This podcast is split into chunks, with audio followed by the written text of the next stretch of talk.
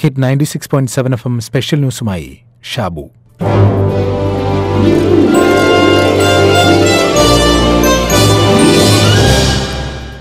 മനുഷ്യർ എന്തുകൊണ്ട് ജീവിക്കുന്നു എന്ന പേരിൽ ടോൾസ്റ്റോയി എഴുതിയ മനോഹരമായൊരു കഥയുണ്ട് What Men Live by by Leo Tolstoy. A shoemaker named Simon, who had neither house nor land of his own, lived with his wife and children in a peasant's hut, and earned his living by his work. പലരും ഈ കഥ മലയാളത്തിലേക്ക് പരിഭാഷപ്പെടുത്തിയിട്ടുണ്ട്. അതിൽ Nevin Sam അദ്ദേഹത്തിന്റെ ബ്ലോഗിൽ പ്രസിദ്ധപ്പെടുത്തിയത് ഇങ്ങനെയാണ്. ഈ കഥ പരിഭാഷപ്പെടുത്തിയത് ആരെന്നറിയില്ല പക്ഷേ ഈ ബ്ലോഗിൽ നെവിൻ സാം ഇങ്ങനെ എഴുതുന്നു. റഷ്യയിലെ ഒരു ഗ്രാമത്തിലുള്ള ചെരുപ്പ് കുത്തിയുടെയും കുടുംബത്തിന്റെയും ആ കുടുംബത്തിലേക്ക് അവിചാരിതമായി വന്നെത്തുന്ന ഒരു അപരിചിതന്റെയും കഥയാണ്. ശൈത്യകാലത്ത് തണുപ്പിൽ നിന്നും രക്ഷപ്പെടാൻ ഒരു പുതപ്പ് വാങ്ങാനായി കുറെ നാളായി സ്വരൂപിച്ച കാശുമായി ചെരുപ്പ് കുത്തി പുതപ്പ് വിൽപ്പനക്കാരന്റെ അടുത്തേക്ക് പോകുന്നു. പക്ഷെ കാശു തികയാത്തതിനാൽ അയാൾ ചെരുപ്പ് കുത്തിക്ക് പുതപ്പ് നൽകിയില്ല. ആ നിരാശയിൽ ചെരുപ്പ് കുത്തി വരുന്ന വഴിക്ക് കള്ളുഷാപ്പിൽ കയറി മദ്യപിക്കുന്നു. വോഡ്ക പകർന്നു നൽകിയ ചൂടിൽ വീട്ടിലേക്ക് തിരിച്ചു നടക്കുമ്പോൾ വഴിയിലുള്ള ഒരു കപ്പളയുടെ മുന്നിൽ ചെരുപ്പ് കുത്തി ആ വിചിത്ര ദൃശ്യം കാണുന്നു. ഒരു ചെറുപ്പക്കാരൻ പൂർണ നഗ്നനായി കപ്പേളയ്ക്ക് മുന്നിൽ കിടക്കുന്നു. പേടികൊണ്ട് ചെരുപ്പ് കുത്തി ആ ചെറുപ്പക്കാരന്റെ അടുത്തേക്ക് പോയില്ല. അയാൾ വീട്ടിലേക്ക് തിടുക്കത്തിൽ നടന്നു. പക്ഷെ അപ്പോൾ പൊടുന്നനെ അയാളിൽ ഒരു ചോദ്യമുയർന്നു ആ ചെറുപ്പക്കാരൻ എങ്ങനെയാണ് നഗ്നനായത്? അയാൾ ചിലപ്പോൾ വിശപ്പ് മൂലം മരിച്ചുപോയേക്കാം. ദരിദ്രനായ തന്നെ ആ ചെറുപ്പക്കാരൻ എന്തായാലും കൊള്ളയടിക്കാനൊന്നും പോകുന്നില്ല. ചെരുപ്പ് കുത്തി തിരിച്ചു നടന്നു. ചെറുപ്പക്കാരന് തന്റെ കോട്ട് ഊരിക്കൊടുത്തു എന്നിട്ട് അയാളെയും കൂട്ടി വീട്ടിലേക്ക് നടന്നു. ഭർത്താവ് പുതപ്പുമായി വരുന്നതും കാത്തിരുന്ന ചെരുപ്പ് കുത്തിയുടെ ഭാര്യ കണ്ടത് മറ്റൊരു ദരിദ്രവാസിയെയും കൂട്ടി വരുന്നതാണ്. കയ്യിലുണ്ടായിരുന്ന കാശിന് കള്ളം കുടിച്ചു വരുന്ന ഭർത്താവിനോട് അവർക്ക് വെറുപ്പ് തോന്നി. വീട്ടിലാകെയുള്ള ഒരു കഷ്ണം അപ്പം അവരെടുത്ത് മാറ്റിവെച്ചു. അടുത്ത രണ്ട് ദിവസമെങ്കിലും കുടുംബത്തിന് വിശപ്പടക്കാനുള്ള അപ്പമാണിത്. വഴിയിൽ കിടക്കുന്ന ദരിദ്രവാസികളെയൊക്കെ വീട്ടിൽ കൊണ്ടുവന്നാൽ അവർക്കൊന്നും വെച്ചു വിളമ്പിക്കൊടുക്കാൻ ഇവിടെ ഒന്നുമില്ല എന്ന് പറഞ്ഞ് അവർ ഭർത്താവിനോട് ചൂടായി. ചെരുപ്പുകുത്തി ഒന്നും മിണ്ടിയില്ല. കൂടെ വന്ന ചെറുപ്പക്കാരനും ഒന്നും പറഞ്ഞില്ല. പക്ഷെ അപ്പോൾ ചെരുപ്പുകുത്തിയുടെ ഭാര്യയുടെ ഉള്ളിൽ ആ ചെറുപ്പക്കാരനോട് ദയ തോന്നി. ചിലപ്പോൾ അയാൾ നല്ലവനായിരിക്കും.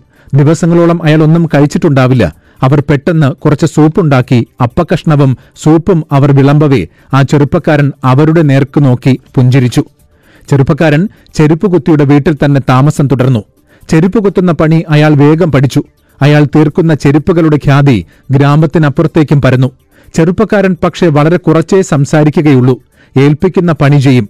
വീട്ടിനുള്ളിൽ നിന്ന് പുറത്തിറങ്ങുന്നത് അപൂർവം. അങ്ങനെയിരിക്കെ ഒരു ദിവസം പുറത്ത് കുതിരകൾ വന്ന് നിൽക്കുന്ന ശബ്ദം കേട്ട് ചെരുപ്പ് കുത്തി പുറത്തിറങ്ങി. കുതിരവണ്ടിയിൽ നിന്ന് പ്രഭുവിനെ പോലെ തോന്നിക്കുന്ന ഒരാൾ പുറത്തിറങ്ങി. അയാളുടെ പിന്നാലെ ഒരു പൊതിയുമായി ഭൃത്യനും ഭൃത്യൻ പൊതിയഴിച്ച് ചെരുപ്പ് കുത്തിക്ക് മുന്നിൽ വച്ചു. ഇരുപത് റൂബിൽ വിലയുള്ള തുകലാണിത്. ജർമ്മനിയിൽ നിന്നും കൊണ്ടുവന്നത്. ഇതുകൊണ്ട് എന്റെ കാലുകൾക്ക് പറ്റിയ മനോഹരമായ ബൂട്ടുകൾ പണിയണം.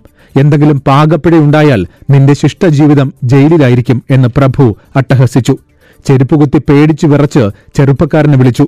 ചെറുപ്പക്കാരൻ പ്രഭുവിന്റെ മുന്നിൽ വന്നു നിന്ന് കാലിന്റെ അളവെടുക്കാൻ തുടങ്ങി.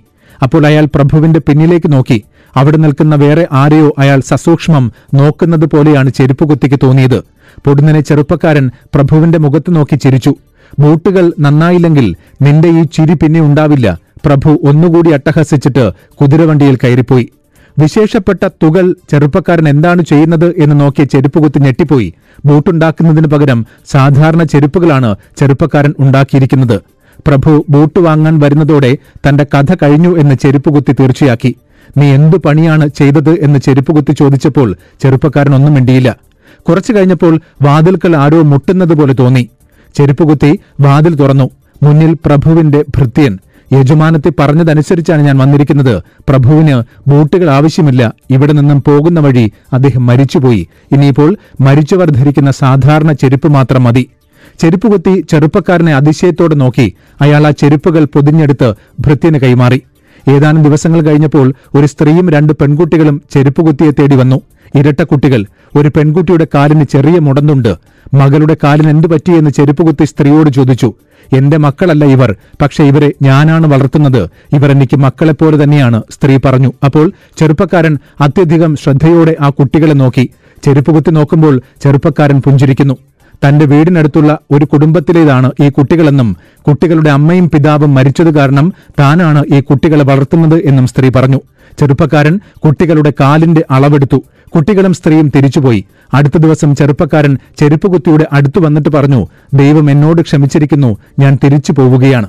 ചെരുപ്പുകുത്തി ചെറുപ്പക്കാരനോട് പറഞ്ഞു നിങ്ങൾ സാധാരണക്കാരനല്ല എന്ന് എനിക്കറിയാം. നിങ്ങളെ ഇവിടെ പിടിച്ചു നിർത്താനാവില്ലെന്നും എനിക്കറിയാം. I see, Michael, that you are no common man, and I can neither keep you nor question you. Only tell me this how is it that when I found you and brought you home, you were gloomy, and when my wife gave you food, you smiled at her and became brighter? നിങ്ങൾ മറുപടി പറയണം ഇവിടെ വന്ന ശേഷം മൂന്നേ മൂന്ന് തവണയേ നിങ്ങൾ ചിരിച്ചിട്ടുള്ളൂ ഭക്ഷണം വിളമ്പി തന്നപ്പോൾ എന്റെ ഭാര്യയുടെ നേർക്ക് നോക്കി നിങ്ങൾ ആദ്യം ചിരിച്ചു രണ്ടാമത് നിങ്ങൾ ചിരിച്ചത് ആ പ്രഭു വന്നപ്പോഴാണ് ആ സ്ത്രീയും കുട്ടികളും വന്നപ്പോൾ നിങ്ങൾ മൂന്നാം വട്ടവും ചിരിച്ചു. എന്തുകൊണ്ടാണ് നിങ്ങൾ ചിരിച്ചത്? അപ്പോൾ അദ്ദേഹം പറഞ്ഞു നിങ്ങൾ പറഞ്ഞത് ശരിയാണ്. ഞാൻ സാധാരണക്കാരനല്ല. ചെറുപ്പക്കാരൻ പറഞ്ഞു ഞാനൊരു മാലാഖയാണ്. ഒരു ദിവസം ദൈവം എന്നോട് ഭൂമിയിൽ പോയി ഒരു സ്ത്രീയുടെ ആത്മാവ് കൊണ്ടുവരാൻ പറഞ്ഞു. ഞാൻ സ്ത്രീയുടെ വീട്ടിലെത്തിയപ്പോൾ കണ്ട കാഴ്ച ദയനീയമായിരുന്നു. അവർ പ്രസവിച്ചിട്ട് അധികം സമയമായിട്ടുണ്ടായിരുന്നില്ല. രണ്ട് പെൺകുഞ്ഞുങ്ങൾ. എന്നെ കണ്ടപ്പോൾ അവർക്ക് കാര്യം പിടികിട്ടി. തന്റെ ജീവൻ എടുക്കരുതെന്നും രണ്ടു ദിവസം മുമ്പാണ് തന്റെ ഭർത്താവ് മരിച്ചത് എന്നും ഇപ്പോൾ താൻ കൂടി മരിച്ചാൽ ഈ കുട്ടികൾക്ക് വേറെ ആരും ഉണ്ടാവില്ല എന്നും പറഞ്ഞ് അവർ കരഞ്ഞു. അവരുടെ കരച്ചിൽ കേട്ട് ഞാൻ തിരിച്ചുപോയി. സ്ത്രീയുടെ ജീവൻ എടുക്കാതെ വന്നതിന് ദൈവം എന്നെ ശാസിച്ചു. തിരിച്ചുപോയി അവരുടെ ജീവൻ എടുത്തിട്ട് വരാൻ പറഞ്ഞു. എന്നിട്ട് ദൈവം ഒരു കാര്യം കൂടി പറഞ്ഞു. മനുഷ്യർ ജീവിക്കുന്നത് എന്തുകൊണ്ടാണ് എന്ന് നീ മനസ്സിലാക്കണം. അതിന് നീ കുറച്ചുനാൾ ഭൂമിയിൽ താമസിക്കണം. ഞാൻ ഭൂമിയിലേക്ക് വന്ന് ആ സ്ത്രീയുടെ ജീവൻ എടുത്തു. പക്ഷെ അവരുടെ ജീവനുമായി തിരിച്ചു പറക്കുമ്പോൾ എന്റെ കയ്യിൽ നിന്നും അവരുടെ ആത്മാവ് തനിയെ മുകളിലേക്ക് പോയി. ആരോ തള്ളിയിട്ടതുപോലെ ഞാൻ നിങ്ങളുടെ വീടിനടുത്തുള്ള കപ്പേലയുടെ മുന്നിൽ വന്നു വീഴുകയും ചെയ്തു. അവിടെ ഞാൻ കിടക്കുമ്പോൾ നിങ്ങൾക്ക് ദയ തോന്നി എന്നെ വീട്ടിലേക്ക് കൊണ്ടുവന്നു. വീട്ടിൽ നിങ്ങളുടെ ഭാര്യ ആദ്യം വഴക്കു പറഞ്ഞെങ്കിലും ദയ തോന്നി ഭക്ഷണം തന്നു. മനുഷ്യർ ജീവിക്കുന്നതിന്റെ ഒരു കാരണം ദയ ആണെന്ന് ദൈവം എന്നെ പഠിപ്പിക്കുകയായിരുന്നു. ആ തിരിച്ചറിവിലാണ് ഞാൻ നിങ്ങളുടെ ഭാര്യയുടെ മുഖത്ത് നോക്കി ചിരിച്ചത്. പിന്നെ ഞാൻ ചിരിച്ചത് പ്രഭു വന്നപ്പോഴാണ്. പ്രഭു നിങ്ങളോട് അട്ടഹസിക്കുമ്പോൾ ഞാൻ ശ്രദ്ധിച്ചത് അയാളുടെ പിന്നിലുണ്ടായിരുന്ന മരണത്തിന്റെ മാലാഖയാണ് പ്രഭു മരിക്കാൻ പോവുകയാണ് എന്നെനിക്ക് മനസ്സിലായി. അയാൾക്ക് ശരിക്കും വേണ്ടിവരിക ബൂട്ടുകളല്ലെന്നും മരിക്കുന്നവർ ഇടുന്ന ചെരുപ്പുകളാണെന്നും എനിക്ക് പിടികിട്ടി. പക്ഷേ അപ്പോഴും പ്രഭു ബൂട്ടുകളെക്കുറിച്ച് ഒച്ചവെക്കുകയായിരുന്നു. മനുഷ്യർക്ക് അവർക്ക് യഥാർത്ഥത്തിൽ വേണ്ടതെന്താണ് എന്നറിയില്ലെന്നും ആവശ്യമില്ലാത്ത കാര്യങ്ങൾക്ക് വേണ്ടിയാണ് പലപ്പോഴും അവർ ബഹളം വയ്ക്കുന്നത് എന്നും എനിക്ക് മനസ്സിലായി. മൂന്നാമത് ഞാൻ ചിരിച്ചത് ആ പെൺകുട്ടികളെ കണ്ടപ്പോഴാണ്. ഇവരുടെ അമ്മയുടെ ജീവനാണ് ഞാൻ എടുത്തത് ആ സ്ത്രീ മരിച്ചെങ്കിലും അവരുടെ കുഞ്ഞുങ്ങളെ തൊട്ടടുത്തുള്ള വീട്ടിലെ സ്ത്രീ എടുത്തു വളർത്തി അവർക്ക് ഈ കുഞ്ഞുങ്ങളോട് കരുണയും സ്നേഹവും ഉണ്ടായിരുന്നതുകൊണ്ടാണ് ഈ കുഞ്ഞുങ്ങൾ മരിക്കാതിരുന്നത് ഒരാൾ മരിക്കുന്നതുകൊണ്ട് ലോകം അവസാനിക്കുന്നില്ലെന്നും ഈ ലോകത്ത് സ്നേഹമുള്ളിടത്തോളം കാലം മനുഷ്യർ ജീവിക്കും എന്നുമാണ് ഞാൻ പഠിച്ചത് എന്ന് പറഞ്ഞു I knew before that God gave life to men and desires that they should live. Now I understood more than that. I understood that God does not wish men to live apart, and therefore He does not reveal to them what each one needs for himself. But He wishes them to live united, and therefore reveals to each of them what is necessary for all. ടോൾസ്റ്റോയുടെ കഥയിൽ വ്യക്തമായി പറഞ്ഞു തരുന്ന രണ്ട് കാര്യങ്ങൾ ആവർത്തിക്കട്ടെ മനുഷ്യർ അവർക്ക് യഥാർത്ഥത്തിൽ വേണ്ടത് എന്താണ് എന്നറിയില്ലെന്നും ആവശ്യമില്ലാത്ത കാര്യങ്ങൾക്ക് വേണ്ടിയാണ് അവർ പലപ്പോഴും ബഹളം വയ്ക്കുന്നത് എന്നും രണ്ടാമത്തെ കാര്യം മനുഷ്യർ ജീവിക്കുന്നതിന്റെ കാരണം ദയ ആണ് എന്നാണ്. സമൂഹജീവിയാണ് മനുഷ്യൻ. വ്യക്തികൾ ചേർന്ന കുടുംബവും കുടുംബങ്ങൾ ചേർന്ന സമൂഹവും രൂപപ്പെടുന്നു. വ്യക്തിയും സമൂഹവും തമ്മിലുള്ള കൊടുക്കൽ വാങ്ങലിലൂടെയാണ് ഈ ലോകം മുന്നോട്ടു പോകുന്നത്. ഈ കഥയ്ക്കൊപ്പം ചേർക്കാൻ ഒരു കാര്യം മാത്രമേ ഉള്ളൂ. ഈ കൊറോണ കാലത്തും യാതൊരു ദയയുമില്ലാതെ ആർത്തിമൂത്ത കുറെ മനുഷ്യർ കാട്ടുന്ന വിക്രയകൾ.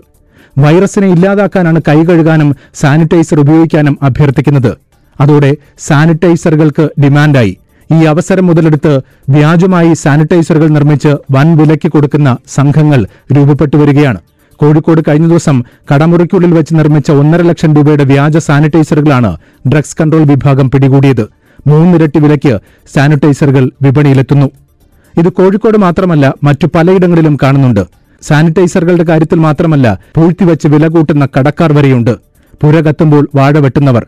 അവരോടാണ് ടോൾസ്റ്റോയുടെ കഥ ഓർമ്മിപ്പിച്ചത്. മനുഷ്യർ എന്തുകൊണ്ട് ഈ ഭൂമിയിൽ ജീവിക്കുന്നു എന്ന കഥ.